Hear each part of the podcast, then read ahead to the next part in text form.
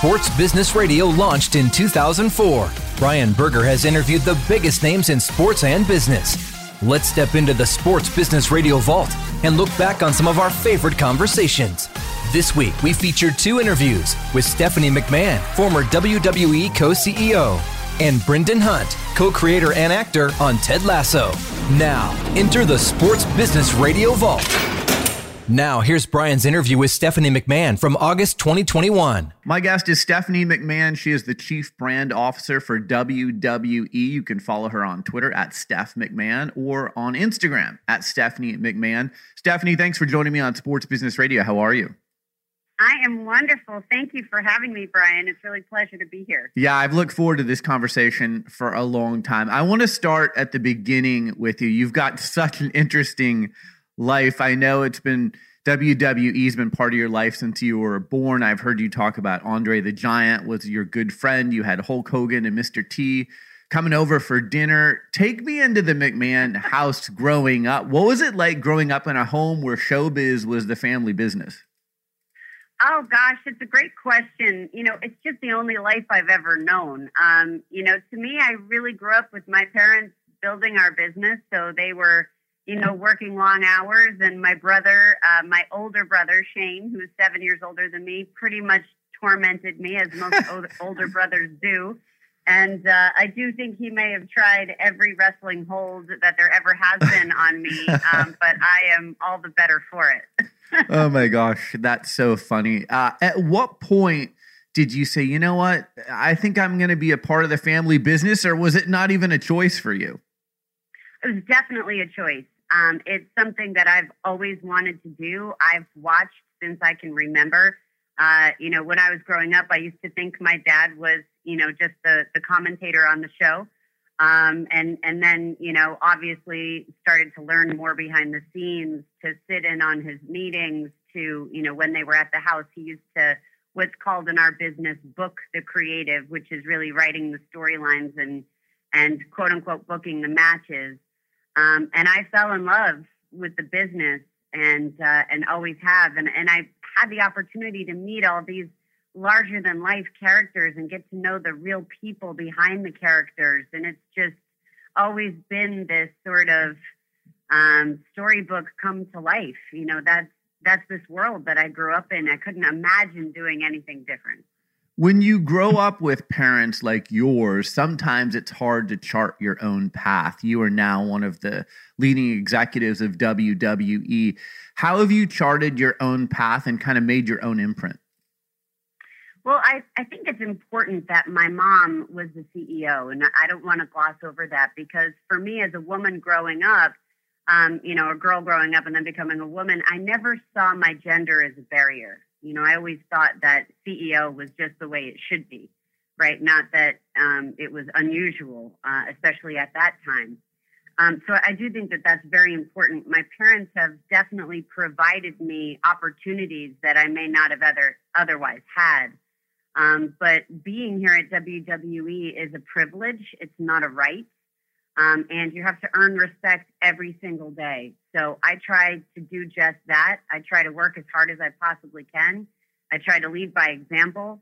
Um, I try to make the best decisions that I can and always use my voice and believe in myself. I think it's important to have the confidence to, to stand up in a room and not be afraid.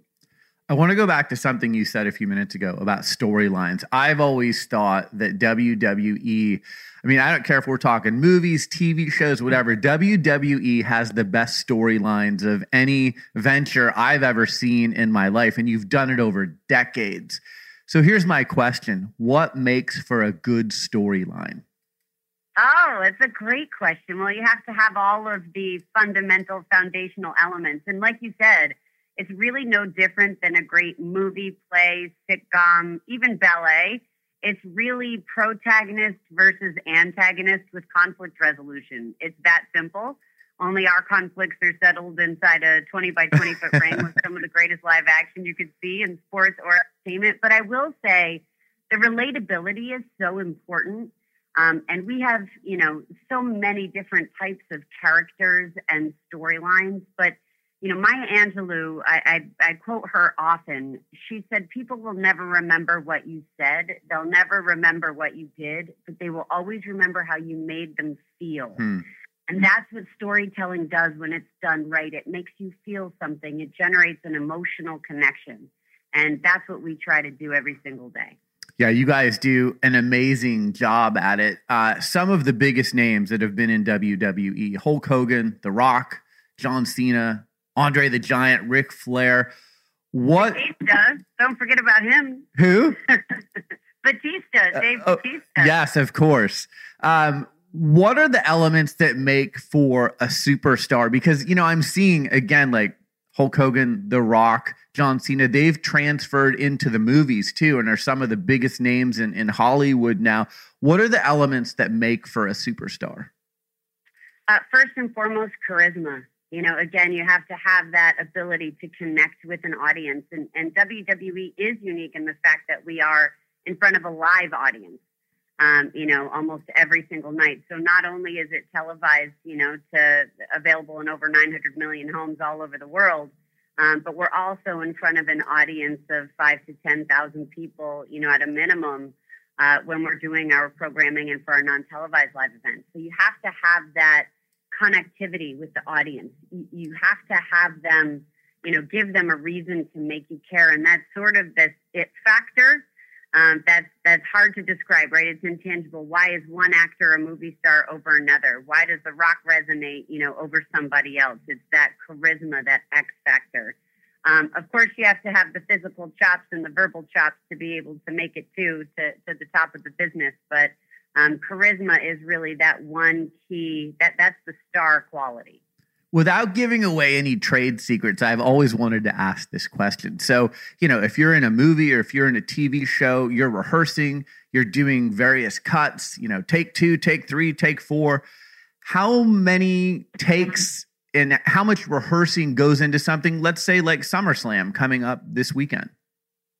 Well, it depends. It depends on what you're talking about. If there's a stunt involved, um, if there's uh, you know, for example, um, my match, you know, against Brie Bella at SummerSlam a long time ago required a little bit more rehearsal than probably Brie would have needed because, you know, I'm not a full time performer. Right. Um, you know, so when we bring in celebrities, outside celebrities, there might be more rehearsal involved just to make sure everyone is, you know, knows what they're doing and, and feels good about it.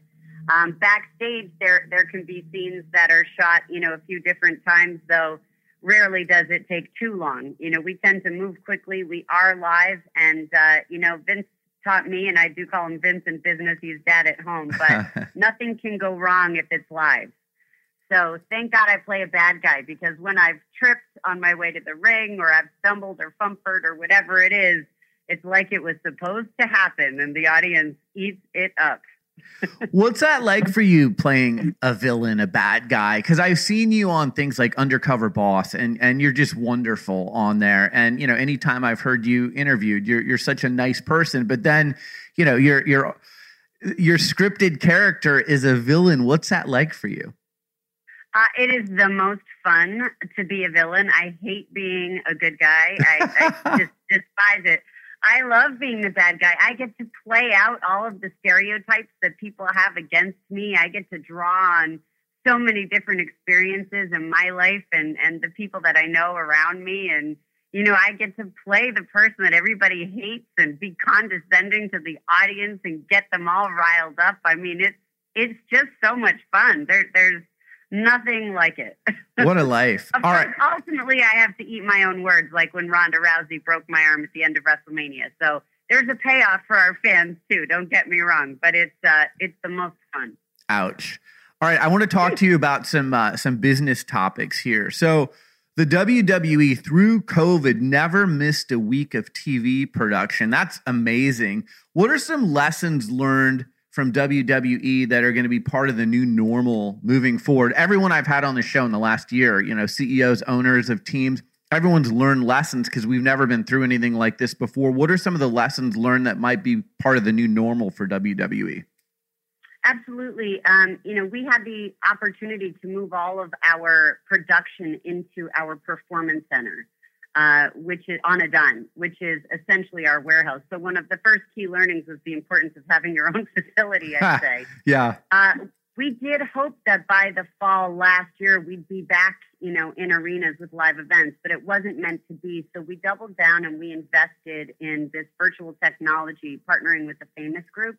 We brought in nearly 1,000 virtual fans every night. We've had nearly a million fans from all around the world during that time period sign up for what we called the Thunderdome experience we experimented with drone cameras, augmented reality, virtual reality in ways that we never have before. And now we're taking all of those key learnings and applying them back to our live events. We began touring again on July 16th from the Toyota Center in Houston. And uh, we had a lot of fun in front of that capacity crowd. And we've seen our audience, you know, returning to our live events, enjoying you know, the upgraded live event app experience, touchless app, merch pickups, those kind of things that we didn't have before. And also now the production techniques that have been implemented with, you know, larger, the, the largest screens that we've ever used for entrances with this, um, utilizing the Unreal Engine, which I believe is Epic Games Unreal Engine to bring to life this augmented reality um, creating almost like a video game type experience, you know, in an effort to bring our superstars to life in ways that we never have before. Yeah, you guys do an amazing job. And WWE's always been ahead of the curve through the years, whether it was pay per view, OTT. You've got your deal with Peacock now that we'll talk about in a moment. You just talked about the Thunderdome. Where does that vision come from to stay ahead of the curve? to stay well it's actually um, one of vince's key learnings for all of us is you always want to be slightly ahead of the curve you never want to be so far ahead that people don't understand what you're doing and you certainly never want to be behind you always want to be slightly ahead but like you said wrestlemania 1 has been credited with pioneering the entire pay-per-view industry um, you know, when digital and social media launched, we saw it as an opportunity to go direct to consumer. Um, it was like grassroots marketing. Um, I think it, you will always stay slightly ahead of the curve if you always have your audience in mind first and you're always paying attention to what they're doing, where they are, how they're consuming content, and what they're asking of you, because your audience will tell you. And if you always have the goal of super serving your audience the way they want to be served, that's how you can stay slightly ahead. I want to go back to WrestleMania 1. I've heard a story that your parents basically like mortgaged everything they had to pay for WrestleMania 1. Is that true? That's true. Wow. I'm so glad for many reasons that it paid off. no kidding. But like, you know, you talk about entrepreneurs and you've got to be all in on things, and that's being all in. But look at how that paid off. Oh, it's it's just incredible. But that also goes along the lines of taking calculated risks, right? And betting on yourself. I mean, that's the ultimate entrepreneur playbook. And and my parents, you know, if they if they didn't write it, they followed it to a T. Wow. And, you know, the other thing about WrestleMania that is so amazing and part of pop culture, it's not just about sports. You brought in, mm-hmm. you know, Cyndi Lauper and Mr. T and, you know, these people from the world of entertainment. Muhammad Ali, I think, was part of WrestleMania 1 or one of the early WrestleManias. It was more than just sports. Absolutely. And and when you think about that, going all the way back to WrestleMania 1, you know, it was my father's vision of how could we put WWE on the map because back then there was no such thing as social media. Right. So how were you going to get people talking across all different kinds of water coolers? Um, so, like you said, Liberace and the Rockettes opened the show. Cyndi Lauper was a part of the Rock and Wrestling Connection. Mr. T competed in the main event. Muhammad Ali was the special guest referee. You know, and and then you look back to this past year's WrestleMania um, and we had Bad Bunny, you know, was was a huge part of a storyline that started in January and WrestleMania, you know, was in early April. Um, and, and Bad Bunny actually trained um, to be able to compete in the ring and blew everybody away and was uh, designated by ESPN, I think, as um, the greatest celebrity in ring performer thus far. Uh, Logan Paul brought his YouTube influencers and was a part of another storyline for us. Um, you know, we had various musical acts. So it, it is a, a combination of pop culture entertainment and what we call sports entertainment for WrestleMania every year. And let me just say, SummerSlam uh, this Saturday from Allegiant Stadium, you said it, airing on or streaming rather on Peacock, should be no different. Well, and this is the first time that SummerSlam is going to take place at an NFL venue. It's the home of the Raiders in Las Vegas. You've got John Cena and Roman Reigns headlining. Uh, that's going to be amazing. 65,000 fans or so there, right? Well, we will see where we ultimately net out, but it's looking good towards the capacity and, and where we've set it. So with Peacock, let's go back to that because again, this is another groundbreaking deal. Um, you know, you've been ahead of the curve with things like OTT. How did that deal come together? And you know, tell our our listeners about the deal between WWE and Peacock. Certainly. Well, WWE Network, um, like you said, was our OTT, our direct to consumer service that launched uh, over seven and a half years ago. So at the time, it was really Netflix, Hulu, and, and WWE Network. Wow. Um, a lot of key learnings there, but also a lot of opportunity to make mistakes. And I think that's something that we all do um, in this space and in this day and age. And I think we had a little leeway to make a few more mistakes uh, given the landscape wasn't nearly as cluttered.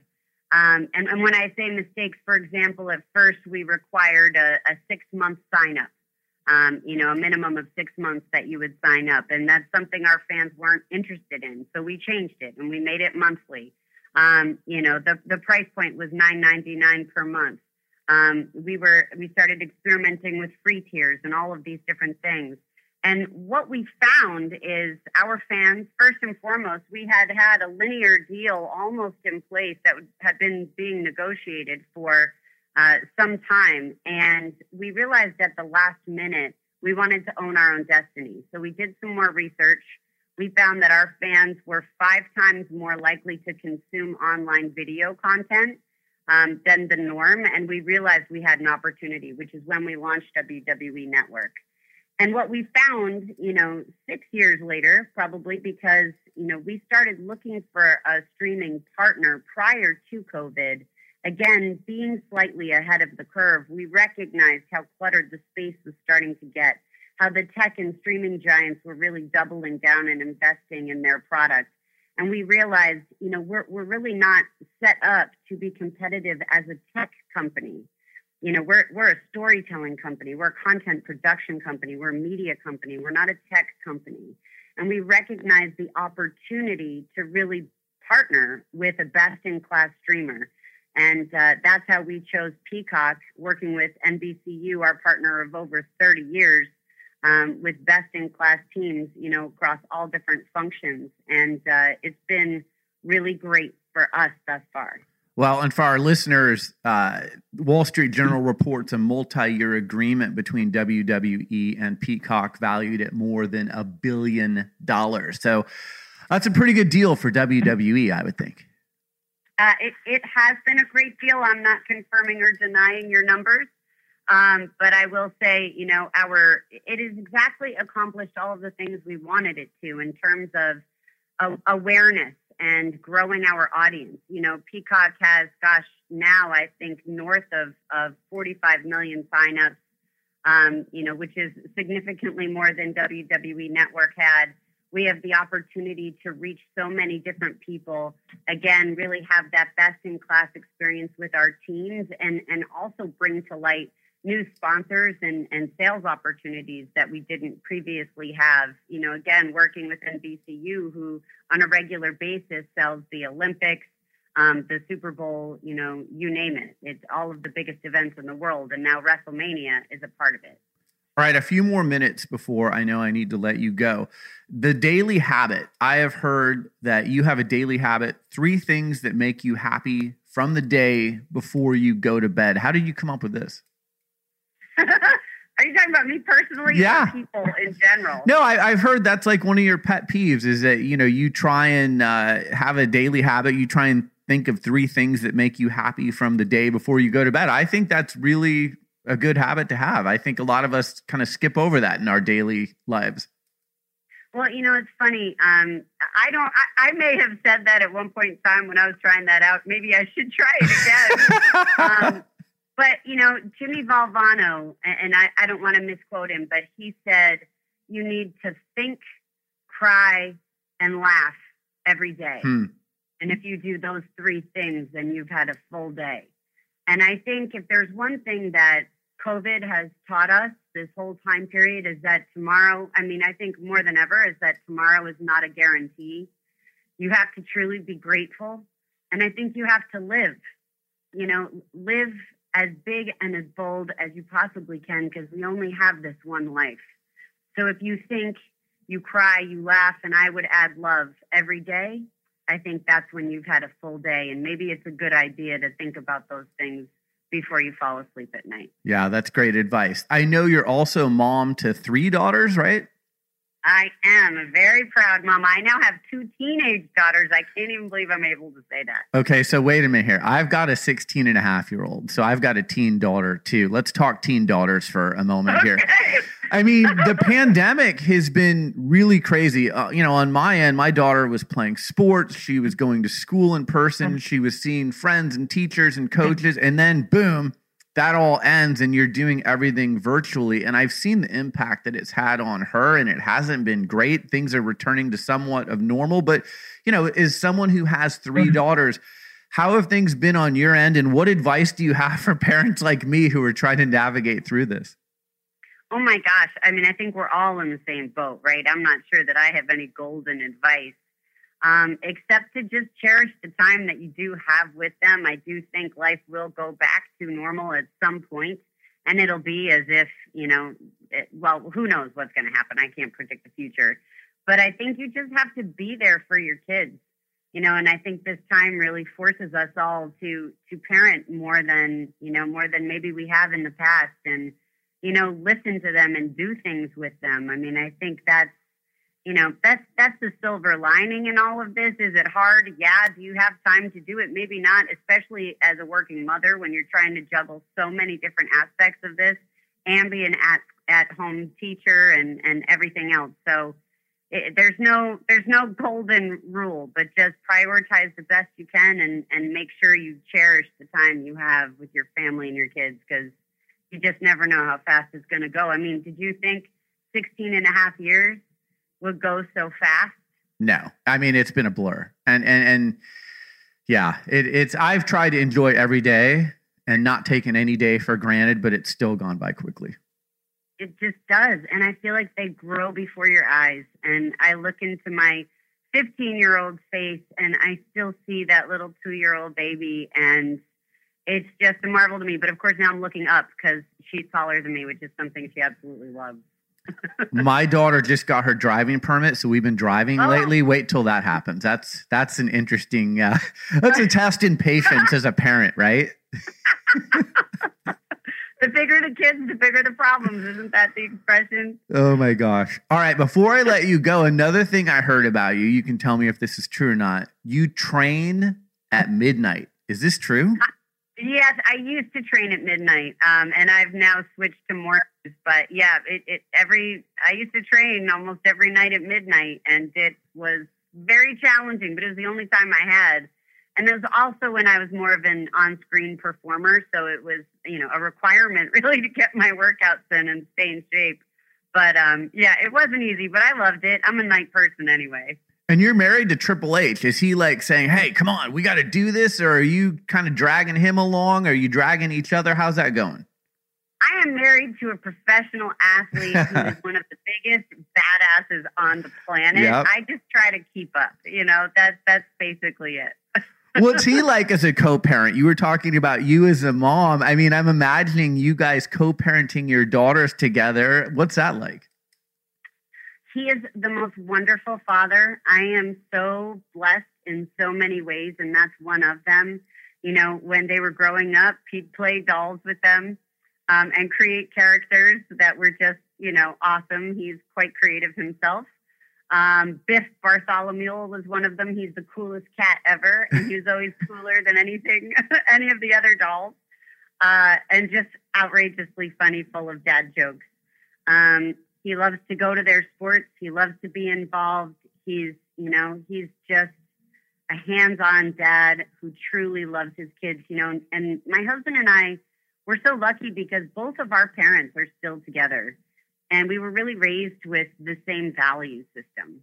And I think, you know, the, the key to any real successful relationship, partnership, you know, business or professional or personal is it, it is shared values. And um, and I'm really lucky that that we have each other. I know your girls aren't at the age yet where they're dating, but I can only imagine how terrified someone would be if they're coming to take one of your daughters out and they encounter Triple H at the pickup. And I mean, that's got to be terrifying. It, it, must be or will be. And he has a t shirt to boot that says, Anything you do to my daughter, I do to you. Oh, wow. oh my gosh. That is amazing. Stephanie McMahon, Chief Brand Officer of WWE. Follow her on Twitter at Steph McMahon or on Instagram at Stephanie McMahon. A reminder SummerSlam is going to stream live on Saturday, August 21st at 8 p.m. Eastern Time, 5 p.m. Pacific Time on Peacock. Stephanie, I've been looking forward to this for a long time. Thank you so much for joining me on Sports Business Radio. Well, thank you so much for having me, Brian. I look forward to the next time. Thank you. You're listening to Sports Business Radio. We'll be right back. When it comes to your health and longevity, you hold nothing back. You understand what it means to push harder, reach farther, and go the extra mile. This relentless drive runs in your blood. That's why Inside Tracker provides you with a personalized plan to build strength speed recovery, and optimize your health for the long haul.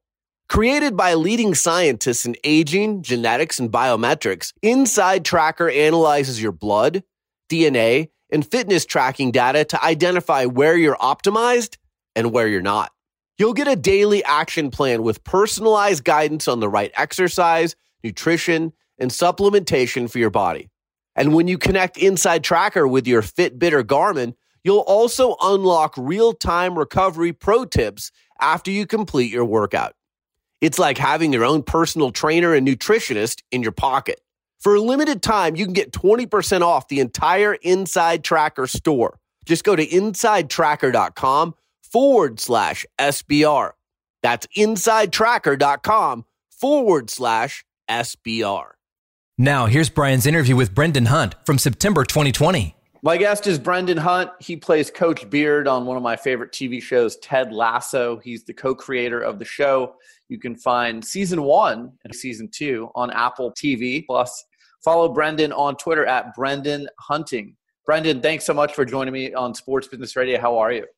I'm great. Thanks for having me. How are you? I'm doing great.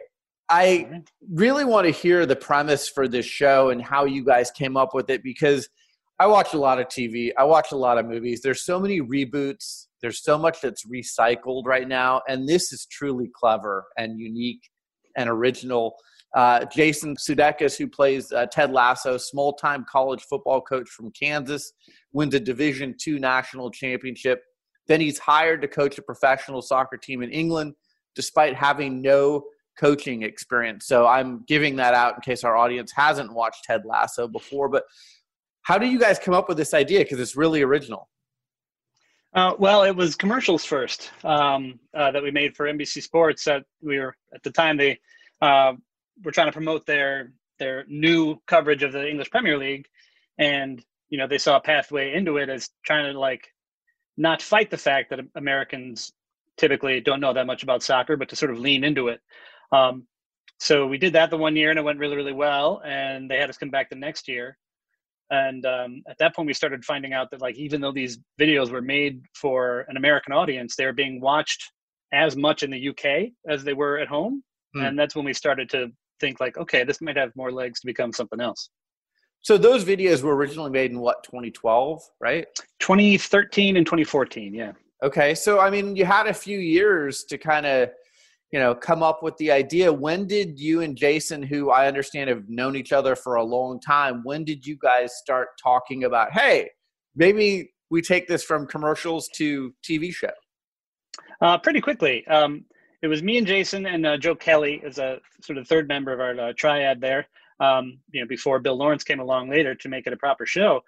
But we after that second one, we pretty quickly got to work. We you know we spent a week at Jason's place mapping out like a six episode season and you know some character arcs and stuff.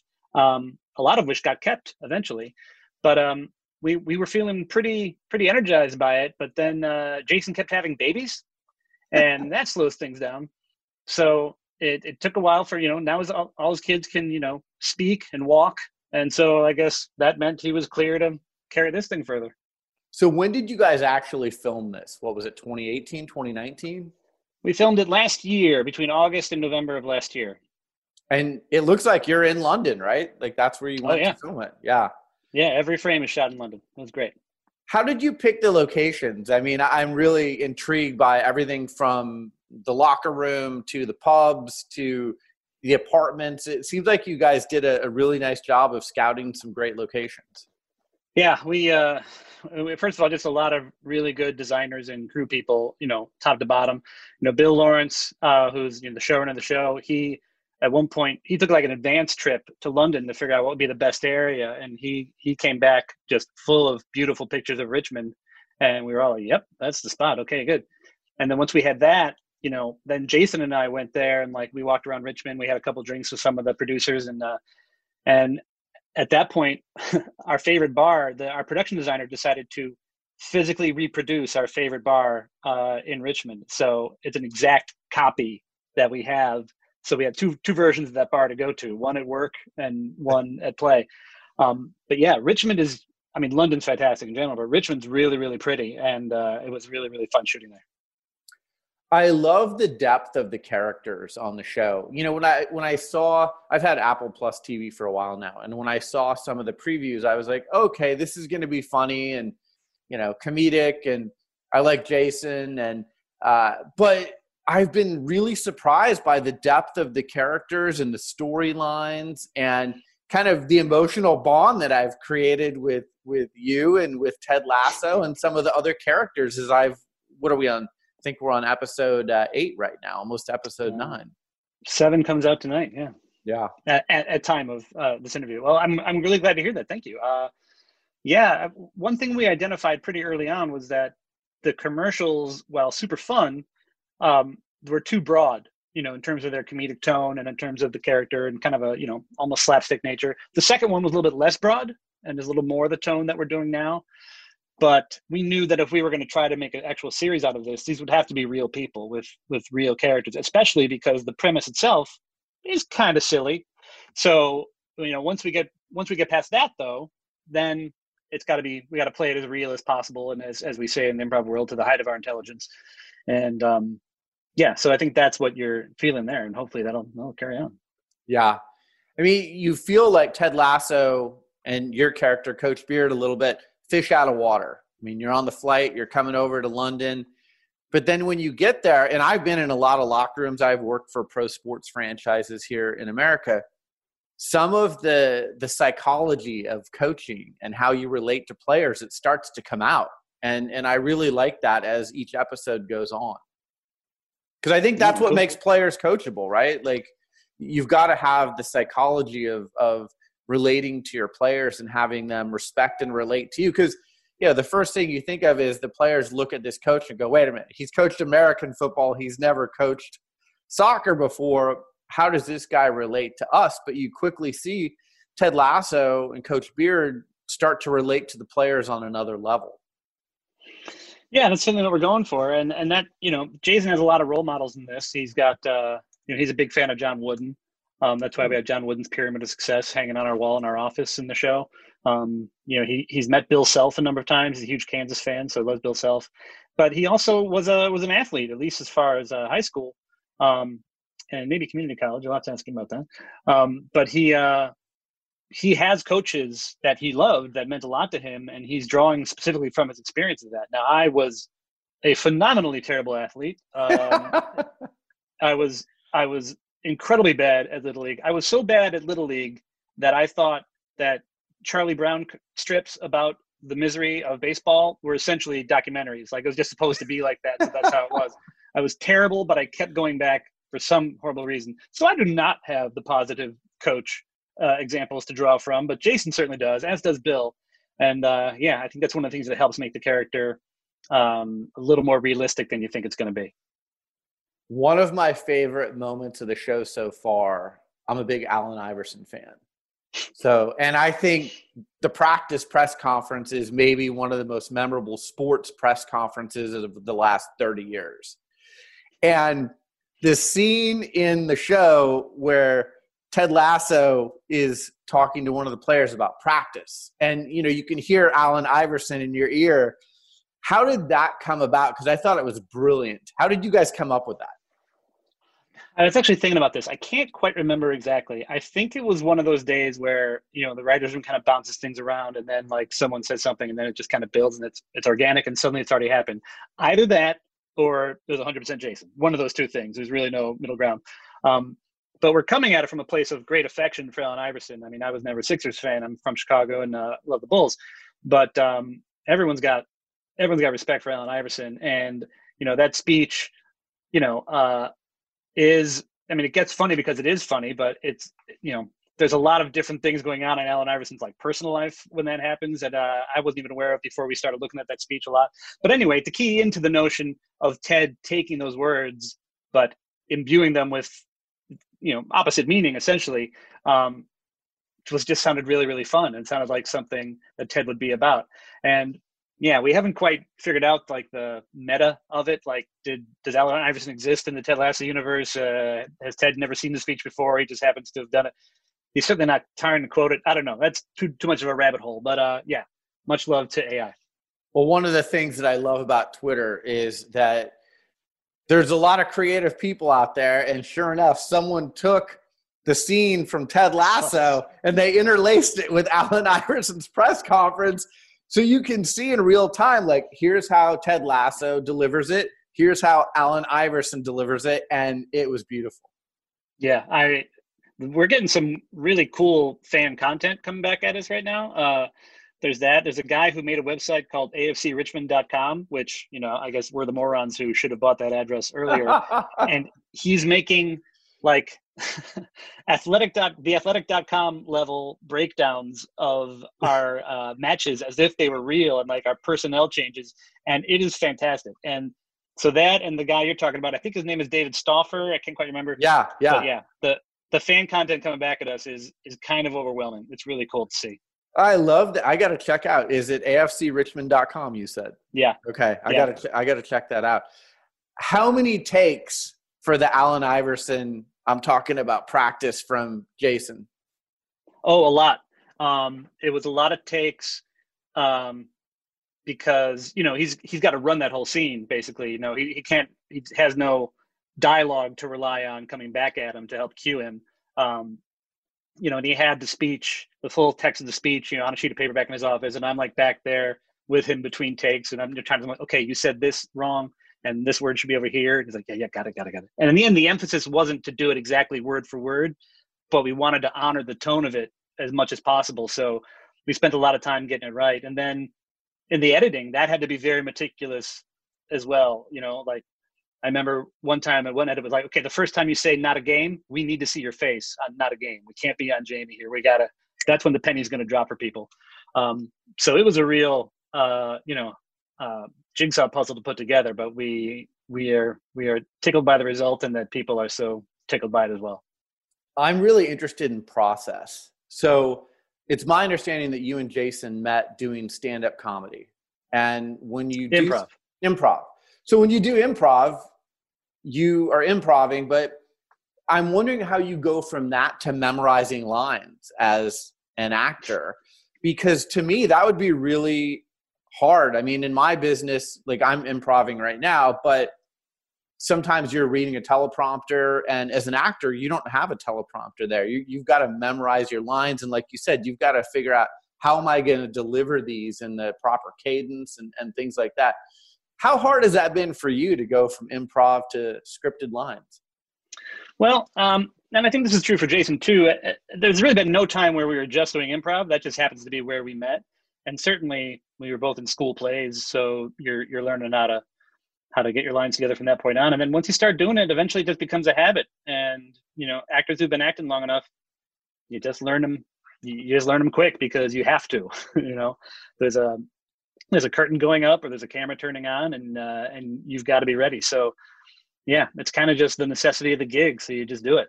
And in terms of going from improv to acting, um, yeah, I, I don't know. I, I was always doing both. Like from a very young age, like when I was a kid, I, I literally wanted to be in both uh, the Royal Shakespeare Company and Second City, uh, which would be a tough gig just for the you know the frequent flyer miles. Frankly. Yeah. But yeah, I've always kind of been split between those two fields myself. Uh, I've been to Second City, and uh, what a brilliant place! So many amazing yeah. people like yourself have started there. When were you there? Oh, I, I just took classes there and like I wanted to be there as a kid. I never oh, okay. performed there. Okay. Instead, I went to Amsterdam and I did this thing called Boom Chicago. Um, not that I necessarily would have ever have done Second City anyway, but uh, uh, you know, which is to say, not that they would have ever thought me good enough to be on their stage, which is a, a great place. But the years that I would have been there, instead, I was in Amsterdam with Jason and with uh, Joe Kelly, the other you know uh, triad member of the show's creators, and um, yeah, ended up doing that instead. And that's where we all got into soccer. Okay. So staying with process, you guys come up with the idea for this. Now you've got to take it and you've got to pitch it to someone. Was Apple Plus TV were they the ones that you targeted all along or you know, do you have conversations with several different platforms before you you wind up there? Uh, well, that's all um, a little above my pay grade, but I think what happened was, um, yeah, as is common I think anytime you're ever pitching anything, you don't want to target one spot in particular. Right. You want to go to as many places as possible and uh, and um, and uh, and hope for the best. And so we, I believe, we went to all the streaming places from the beginning because we knew we wanted to be a streaming show and not a not a network show. Um, yeah, and Apple just kind of you know won the bid, frankly. Um, and we're pretty fortunate about that. I'm really, I really love watching you know kind of what they're putting together product wise. There's just some you know great shows in this stable, and it's fun to be part of. Well, they've done a nice job promoting you guys, I think. Um, you know, on their other programming. And then, you know, there's a few F bombs and things like that dropped in here. So this wouldn't have been a, a, network TV show. It wouldn't have had the same feel if it was on network TV versus streaming. Yeah. I mean, we're, we're a little, uh, uh, we're a little bit clean outside the language, but there's no way you can show a, a locker room and sports life and not have cursing. It just would have been ridiculous to try. So they've always been very uh, uh, allowing of that, so that's been great. I love how Ted Lasso was bringing the owner of the team uh, biscuits, and then we find out. I guess I, uh, I hope. Spoiler alert! Spoiler alert! We find out that Ted Lasso was making the biscuits at home, and I thought that was so charming. How did you come up with that idea? Because that's that's one of those things I'm talking about, where there's there's that relatability with the character here. Yeah, um, I can't remember how that idea how that idea came about specifically, but I think we knew early on that uh, here's another spoiler uh, for the people. Um, the the woman who hires um, Ted Lasso hires him because she wants the team to do badly. She's using him, and it just seemed pretty clear dramatically. Then you know, for her plan to be, uh, you know, for her to regret her plan more and more, he had to be as kind as possible, which he naturally is already. So that became like, oh, you bring an apple to the teacher every day. Oh, he goes biscuits with the boss. Um, so yeah, it just came out of trying to create the dramatic tension of him being kind and her wanting to never actually have feelings for him because she doesn't want him humanized in any way, shape, or form. Yeah. No, I think that's a fun relationship to watch as the episodes have uh, progressed because she has her struggles too in in her life and and you know I think the fact that Ted is so nice, she's like, maybe I can be a nicer person too. That's that's where mm-hmm. I kind of see this this going. So season two, I've read in several of the trades that there is a season two of Ted Lasso. Has that been officially announced? Uh, yeah, it sure has. In those very trades, yeah, we're writing it right now. In fact, um, we've been writing it for most of the summer, and um, theoretically, um, you know, uh, international issues being what they are, um, but if everything goes smoothly enough, we'll be out there again uh, the beginning of next year, filming season two. And ten episodes is that kind of the the goal? That's the plan, again? yeah. That's great. Yeah. yeah, isn't it weird? Like thinking w- during a pandemic, how do you film? How do you return to quote unquote life as normal? Have you done anything during the pandemic, or has have all of your projects been on hold? Um, I had a play that was supposed to open at the Kirk Douglas Theater um, that a play I was in and that I wrote, and um, we were all very very excited about it. And it was scheduled to open uh, the uh, the Wednesday after the Thursday that was the shutdown, and and that was that was a bummer. But then we started writing this pretty shortly after that, so I've been very fortunate to you know have a job during this whole time. Um, but yeah, I mean, the the live I don't want to drag down too much, but the live event world is really really suffering. You know, in the same way the sports world has to a degree, but you know at least sports have been able to go on for the most part just without an audience. But uh, you know, theater and and other you know concerts and stuff, it's really really tough going right now. Yeah, it is very tough going. I hope that it returns to whatever the new normal looks like. I know a lot of people are out of work and, and this is their livelihood. So I hope that returns to normal. When you're writing an episode of Ted Lasso like you are right now, typically, how long does it take to write one episode? Well, it's all a bit of a mishmash because you know the idea is you know there's 11 writers in the staff, um, and uh, we all you know work together we would be around a conference table normally but now it's just over zoom and you know at first we talk about you know the arc of the of the whole season basically and and everyone's pitching in and everyone has ideas you know lar- largely uh, conducted by bill. Um, and then eventually it starts to get a little more specific and we're you know dividing things into what the episodes are. And then eventually someone gets assigned an episode and they go away. And they go away usually for a week and um, and then they come back with a with a draft, and we give notes on that, and we uh, go from there. So, you know, the the nuts and bolts takes a week, but the uh, you know the uh, if I may mix my metaphors, the planting of the seeds uh, happens much earlier. And you have more time right now because production isn't going on. But typically, are you writing the entire season, or are you writing episode by episode? Um, the I mean both, I guess. Um, but you know, in, in order. Yeah. Um, but yeah, we get we get uh, you know the writers are, are are hired for 18 weeks, which is pretty standard, um, and you know hopefully be able to get that done uh, in that time. Um, you know, but you know sometimes these things get extended. You know who who knows, but um, yeah, luckily no one has a lot else to do, so it looks like we're we're gonna make it. Before I let you go, uh, your character, Coach Beard, is it, I love. You're like the the straight guy. You know, you just kind of you're kind of stoic at times. Uh, you know, you chime in now and again. Is that your natural personality? Because just by talking to you now, it doesn't seem like that's your natural personality. You seem more outgoing than Coach Beard.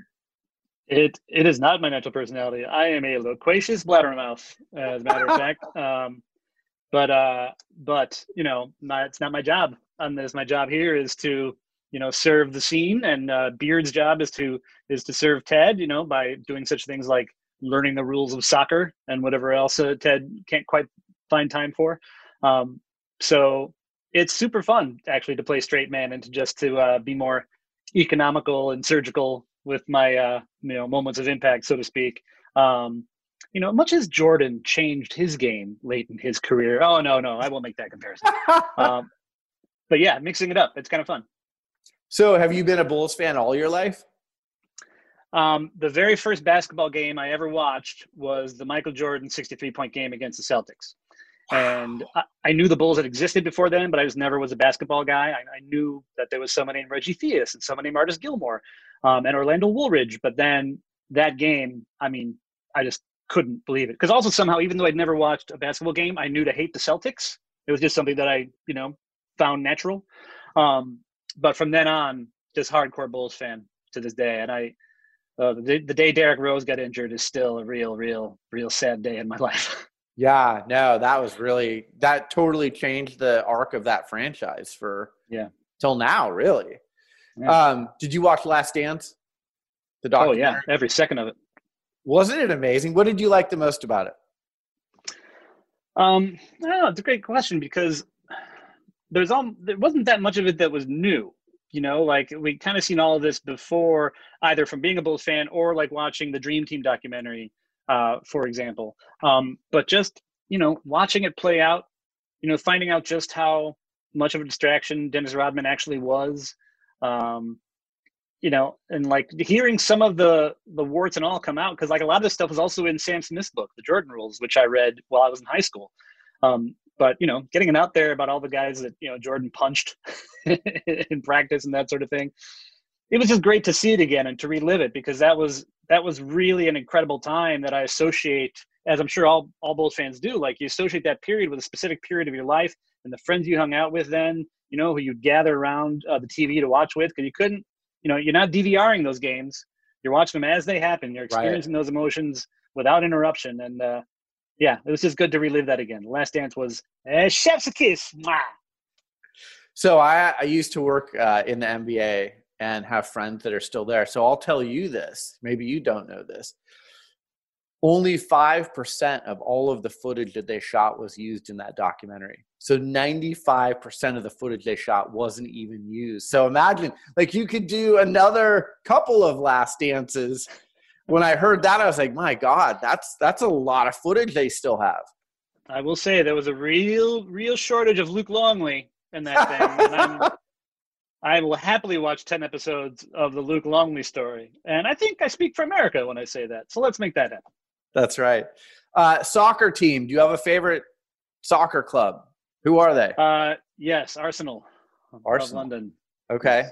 So has that helped you by being a fan for being part of the AFC Richmond club? Have you that's where you've brushed up on all of your soccer knowledge? yeah. So we all, you know, lived in Amsterdam for different periods. Me and Joe and Jason uh, doing comedy out there with a, with a, a theater called Boom Chicago, and yeah, again, there was no streaming, there was no DVRing, so I I couldn't watch the Bulls or the Bears. Um, and so I had a sports shaped hole in my life, and I slowly gravitated towards soccer. You know, in Holland, um, in particular, is a great team in you know European Championships and World Cups. And I moved there in 1999, and in Euro 2000, Holland was the host, so it was a particularly big tournament there. And I lived with eight Dutch guys. We I just randomly they had like a three story apartment above McDonald's around the corner from where I lived. And when I finally realized how big soccer was there was when my roommates built bleachers in our living room so that when we had parties to watch these games, the sight lines would be good for everybody. and there was a sign up sheet because you couldn't just bring anybody. You had to sign up to bring friends because they had calculated like the weight distribution and how much would be too much for it all to collapse. So we had a projector and actual bleachers for the entire month of this tournament. And uh, that, among other things, got me hooked forever. Like you know, I'd been told all my life that soccer was lame or boring or what have you, and like I I'd been lied to. I'd been lied to. It's one thing if you don't like sports, but if you don't like sports and you don't like soccer, then you confuse me. I, I don't understand because soccer's fantastic. What an amazing time in your life, and it sounds like the bleachers across from Wrigley Field, doesn't it? It kind of sounds like same kind of setup. Yeah, yeah. Except I think at Wrigley Field they were getting less drunk than we were getting watching Holland. Well, that's great. Well, I appreciate your time. Brendan Hunt, you can follow him on Twitter at Brendan Hunting. You can watch him on Ted Lasso on Apple Plus TV, co creator of the show. Coach Beard, you guys do a phenomenal job. I, I tip my cap to you and uh, keep up the great work. Thanks, man. Appreciate it. Thanks for having me. This episode of Sports Business Radio is brought to you by Underdog Fantasy the fastest growing fantasy app ever released and the official gaming partner of Sports Business Radio. And with early investors like Mark Cuban, Kevin Durant, Adam Schefter, and Jared Goff, I know that Underdog Fantasy is made for people like me who are on the go and want something quick, easy, and fun to play. And today we've got a special offer for Sports Business Radio listeners. If you sign up to Underdog Fantasy using the promo code SBR, they're going to double your first deposit up to $100.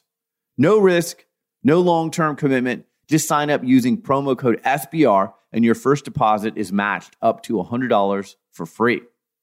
I already play Underdog Fantasy on the Underdog Fantasy app, but if I didn't, I'd use that free $100 and go for a pick'em contest where I can bet the over under on individual players or team matchups.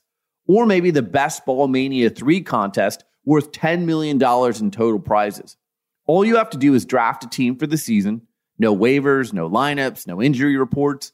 Underdog Fantasy takes care of all of that for you. So do what I've been doing. Go to Underdog Fantasy, download the app, sign up with promo code SBR, and get started right away with a free match on your first deposit up to $100. Well, that's it for this edition of Sports Business Radio. Thanks for tuning in. Thanks to our team at Sports Business Radio Brian Griggs, Josh Blank, Ryan Nakajima, and our friends at CG Sports who power Sports Business Radio CG Young, Matt Maryland, Nicole Wardle, and Calvin Wirtz. I'm Brian Berger. Have a great week, and we'll talk to you soon right here on Sports Business Radio. This and every SBR podcast is available on Apple Podcasts, Spotify, Stitcher, and your favorite listening app. Follow Sports Business Radio on Facebook, Twitter at SB Radio, Instagram at Sports Business Radio, and online at sportsbusinessradio.com. Sports Business Radio is produced by Brian Griggs and Griggs Productions, griggsproductions.com.